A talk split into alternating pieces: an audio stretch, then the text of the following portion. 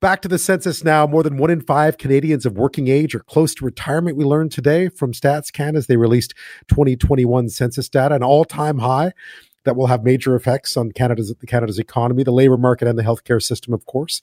Um, Canada's working age population, that's those aged 15 to 64, has never been older in the country's history. About 22% of the working age population is 55 to 64, nearing retirement, in other words. So, calling it, quote, a date with demographic destiny, Laura Martel, who's the director for the Center of Demography at StatsCan, said Canada is at a very special place right now in its demographic history. Actually, one in five Canadians among the working age population is currently between age 55 and 64, likely to exit the labor force, if not already done. There are very large implications of this situation, and it is certainly one factor explaining the current labor shortages that Canada is experiencing. That's Laura Martel, the director for the Center of Demography at StatsCan. Well, joining me now is Don Drummond. He's an adjunct professor at the School of Policy Studies at Queen's University, former chief economist uh, at TD Bank, and former senior department and financial finance sorry financial official uh, at the Department of Finance. So uh, well versed in all sides of this debate. Um, good afternoon, good evening, Don. Thanks for being here. Oh, you're welcome. So I guess we're already seeing some impacts of this. It begs the question, as always, I'm sure you've been asked this many times: Are we ready for this demographic freight train? Not in the least bit. This is the most fascinating in public policy or private issues there could possibly be. It is at once the most predictable public policy issue we have ever had. This has all been baked in for decades. We've seen it change gradually. It's highly predicted. There's really nothing other than the non binary and transgender question results in the census that is out of line with the previous Statistics Canada projections. So we've all known this. And yet, there's the least amount of planning being done for it. We are not planning the right type of care for the elderly. We're not creating the work conditions. People are not saving enough in their retirement accounts. Uh, you you go on at private sector, public sector. It's like this it, it's always a problem that's out of somebody's window. It's always three years out. We don't care about it. We're focused on this year. It's five years out. It's ten years out. Well, it's here and it's happening right now. We're we're not prepared for the slowing of the economic growth. We're not prepared for the slowing of revenues, and we're not prepared for the speed up of health costs and and pension costs. And you know, the average savings in an RSP account is one hundred sixteen thousand dollars. Good luck with that when you uh, live to ninety five and you're retired at fifty five. One would think that this would be, I mean, perhaps the last one, all of them should have been wake up calls. You would think perhaps this one, specifically after the pandemic, what we saw with long term care, that maybe this one will be the one that wakes people up. Do you have any confidence that might happen? Well, but look, take exactly their long care example. So, we had the crises. Uh, initially, 80% of the COVID related deaths occurred in long term care. An absolute disaster. We had to deal with that. But the reaction of the politicians was the most obvious, but the wrong headed one. We'll build more capacity in long term care. There are no older people in this country sticking up their hand and say, send me to a long term care institution all the polls indicate they want to live independently as long as they can, and if that's not in their home, they want it in the community base. It is more expensive in long term care, it's more than double the cost per day, and home care.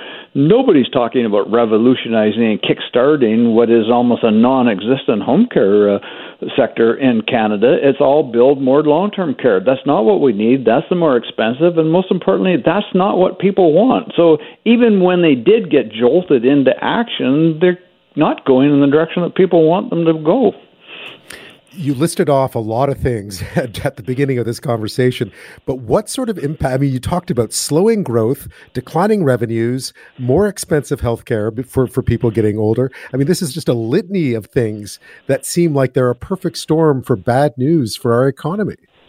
Well, there there are things that could have been addressed, but they haven't been addressed. So that yes, they are going to they are going to hurt.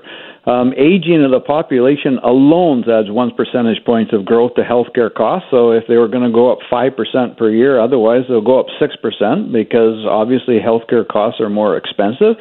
There are ways of addressing that, like the lesser cost home care, but we're not doing that. We spend six dollars on long term care for every dollar home care. The Northern European economies spend equal amounts, or in Denmark even more. There's other models that we could have embraced that we could have been changing the work plan. We had, and it was very popular until a few years ago. Had the the golden eighty five pension rule. You uh, fifty five years old, 30, uh, 30 years of service, and you could retire with a full pension. Well, you know, if you lived to eighty five, it meant that you were as long in retirement as you had worked for. Nobody set up a private or or a public uh, pension system to cover that. But why not? It's just plain math. Why didn't we see that? How many companies have what I call the binary rule? You're 60 years old or whatever age, and you face the choice. You work again in exactly the way you did before. You got to manage a budget. You got to manage a big staff. You're working like 15 hours a day and all that, all that kind of pressure. You've got to travel, or you quit completely. There's no part-time arrangements, no advisory type arrangements. Uh, why don't we have those more flexible? There's a lot of companies have their pension plans that your pension is based upon your salary in your last couple of years. If you work part-time for a few years, you destroy the accumulated value of your pension. But again, why would we have that? Why don't we have these transition rules? And we talk about immigration, but we don't even look in domestically. We have a very large population of indigenous people who is concentrated in a much lower age group but has a much lower labor force participation rate. We should be focusing on getting that labor force participation up for their benefit, for, for all the Canadians' benefit. That could be 20 to 25 percent of the growth in the labor force of Canada if we close that gap. But you never hear anybody talk about that in terms of how we could get the uh, offset some of this natural slowing of growth. So again, you know, I, I just don't really get it, and I keep seeing people using economic forecasts that still featured two, two and a half percent growth for as far as the eye could see. No, that's not what this demographics gives us. At our modest pace of productivity growth, we're looking probably about one and a half percent real growth uh, from Canada for the next 20 or 30 years, and our our spending growth is much faster than that. And so, not only are we not going to get rid of this big deficits and debt we build up that we're probably going to accumulate more. Again, we've not planned for this. Um, I, I, was trying to look through the 2022 budget because I know originally that's what we were going to talk about. But I was looking through the 2022 budget, trying to find some indication that this information would be coming out soon after. Basically saying, you know what, we're we're having it. We're there's a bit of a demographic time bomb happening here. Um, I didn't see much evidence of awareness of of of this in the budget itself, if any, really. No, there's not. And, and in fact, when the Liberal government came in, uh, they did a, what is pretty strange action. Uh, Harper had taken some flack for raising the age of entitlement for old age security on, on a phased in basis to 67, and the Liberals unwound that and put it back to 65. But when that age of 65 uh, was set for retirement, uh, the average longevity was a lot shorter than it is right now. I think there's some natural inclination that they should sync up as the longevity goes, that that age of entitlement should rise. But we actually, this government actually went the other direction. So no, I don't. I don't see us planning for that. All the emphasis in the budget increased uh, involvement with the provinces on long-term care. It's very interesting. The province of Ontario the Conservative Party said if they get reelected, they will put some more money into home care, but it's a fraction of what they're putting in long term care. So, again, it's not focused in the right place. Um, one of the things that's come up a lot, of course, is building up new immigration. I was going to ask you about this after the break, which was, you know, we have to house people, and you've raised the, this alarm in the past as well. You know, we just don't have enough housing out there to even accommodate the people we're hoping to bring in to make up for this demographic deficit that we're having. Um, I, I, we'll we'll get to that right after. But before we go, I did want to ask you if there was anything. You know, does this mean we're all going to have to work into our 70s now? Is this where we're going with this? Well, it doesn't mean you have to, but some people. Well, let's not put it in the sense of half. First, first right. of all, the majority of people wish to continue working in some fashion up to their 70s. But again, it doesn't mean they want to work exactly. Like, I, I when I was at the Department of Finance when I was at TD, I just gone flat out all the time. I don't necessarily want over the next 10 years to work exactly that way, but I don't want to do nothing either. And, and it's hard. There's not that many options for that. That's what most people want. They want to be engaged in some fashion, and they don't have those options. That would continue the earnings. It would delay the time that they need to draw their pension. So I don't want to really put it in the sense that they must work in it. That's what some people want on their terms, but we don't often create those terms for them. Yeah, that would that's, that would certainly having more flexible arrangements for for people who've just or, or, contemplating retirement but wouldn't mind working for a while longer in a in a different kind of capacity would be a fantastic idea. Uh, I'm speaking with Don Drummond, adjunct professor at the School of Policy Studies at Queen's University, a former chief economist with TD and former senior Department of Finance official. When we come back, we will talk a bit more about immigration and housing uh, because it has been a topic uh, that people have been discussing a lot lately, and we'll get to that after this. I've been speaking with Don Drummond, adjunct professor at the School of Policy Studies at Queen's University, a former chief economist uh, at TD Bank, and former senior Department of Finance official. We've been talking about uh, Canada's aging population, Canada's aged population, and just how ill prepared we've been for this uh, very predictable demographic uh, shift. Um, one of the things that was really interesting I found in some of your budget analysis, Don, was you were talking about obviously the need to bring in more immigration to the country to make up for the lack of, of uh, working age adults in this country, but also just the huge struggle we're going to have providing enough housing for people because, as you've pointed out, housing starts don't match the number of people we're hoping to bring in. Yeah, well, first, just on the need for the immigration, it's not that simple. So, the most important thing is to identify what your objective is. And I don't think the objective is just to increase the size of the economy, it, it's really to increase income per person.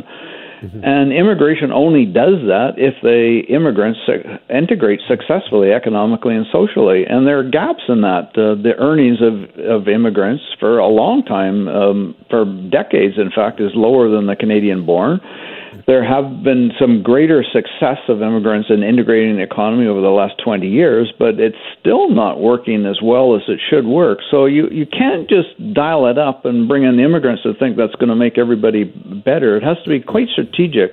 And in the budget, they did to do some steps that should help in that. So that's still kind of a work in progress. It's not necessarily a solution. And we also have to keep in mind we're inundated with this news of the imbalance between demand and supply for housing. But keep in mind that that imbalance has occurred over the last couple of years, been highlighted over the last couple of years, where immigration has been very low because of the pandemic. Right. The government has an objective of an increase of four, uh, roughly 450,000 new permanent residents per year going forward.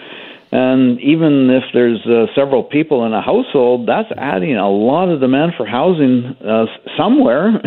even if it's an apartment, it, it knocks down uh, th- through the cycle, and we're not creating enough. So it's, it's like it's two completely different policy streams that nobody thinks about how, how the two relate. So we probably we already have an existing deficiency in the stock of housing, and that's more than likely to increase as immigration gets resumed. I get the sense that that's sort of an ongoing theme here with part of your frustration, I would suppose, is that it seems like there's a lot of policy out there that isn't speaking to it to each other about what the goals are. What can be done now? We've identified what the problems are. What do you think in the short term could be done to try to at least begin addressing these demographic issues that we're facing?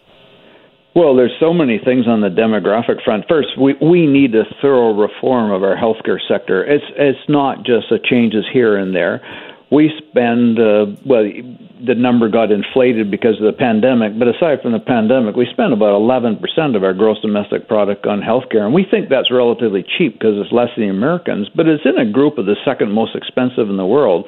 And we get fairly mediocre results for that so we should do an awful lot the whole system is geared towards the repair of something after it's already gone wrong. It's not through the promotion of health, that will be cheaper. We don't look after aging people very well. We do not age well. We institutionalize people, that's more expensive, that does it. We do not have the various professions work to their scope of practice. We have no human resources planning in it. We don't have a pension system that works very well in the private or the public sector. We don't have adequate private sector savings. And the list goes on and on and on. And in housing, the number one thing we need to break is this aversion to density. We can't have it both ways. We can't have a large population in Canada, which is concentrated in largely in eight metro, big metropolitan areas, without having the high con- density concentration that other big cities around the world have. And yet we don't want that. And we exhaust the sprawl. And of course, you run into problems, you know, Victoria and Vancouver above all. You, you've got geographical limits to how much that sprawl could go on. Other countries, other cities have that as well. Um, it's be interesting to follow what happens in the city of Edmonton, where they're proposing to tilt their property tax regime to, in a sense, penalize uh, single dwellings in the urban area and, and give an incentive for multiple dwellings, and it could get a rough ride. But all these other things and the things that were done in the budget, I mean, half the things that were done in the budget to address this housing problem will actually increase the problem. Setting up a savings plan for first time buyers, that increases demand. Um, fortunately, their, their crazy idea they had in the election platform of lowering the mortgage insurance premiums uh, didn't make it into the budget. Hopefully, they've forgotten about that. But again, that just puts the taxpayer at risk and is increasing the demand. So, in many cases, uh, when we have a problem, the, the shovels are out quite actively, making it worse. Uh, so when we look forward, I, I, guess there's not not much cause for. Uh, we're going to have to make some very serious choices pretty soon. And it doesn't look like any government is necessarily that prepared in this election cycle, through every election cycle, to make these kinds of long term decisions. Well, we have this very unfortunate reality. Uh, democracy is a great thing, but it focuses on the current mandate, and whether that's two, three, typically that most four years, that's everybody's focus.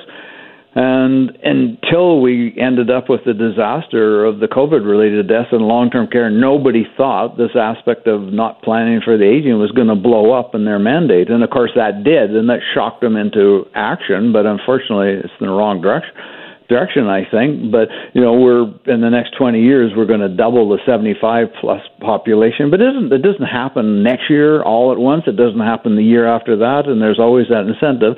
And of course, this is the problem we've been talking about since the Rio discussions in the early 1990s about doing something serious about climate change but no one ever anticipates that the, the big disaster is going to come all at once. Well, guess what? It did in BC. I mean, take your choice in which season it was either on fire or flooded. It's real. It's happening right now. And that was predicted before, but no one anticipated it would happen all at once and that quickly. So, you know, will that spur some action? It seems to for a moment but then, of course, when we get the run up in gas prices, what do governments do? Well, they start offering uh, temporary reductions of gasoline excise taxes, going in exactly the opposite direction. Again, appealing to the problems and the issues of the moment, this reticence to long term planning. Don Drummond, uh, you've been watching this for a long time. I know you know it well. Uh, thank you so much for taking the time to speak with us tonight, shed some light on uh, all that we learned today from this census data. Oh, you're welcome.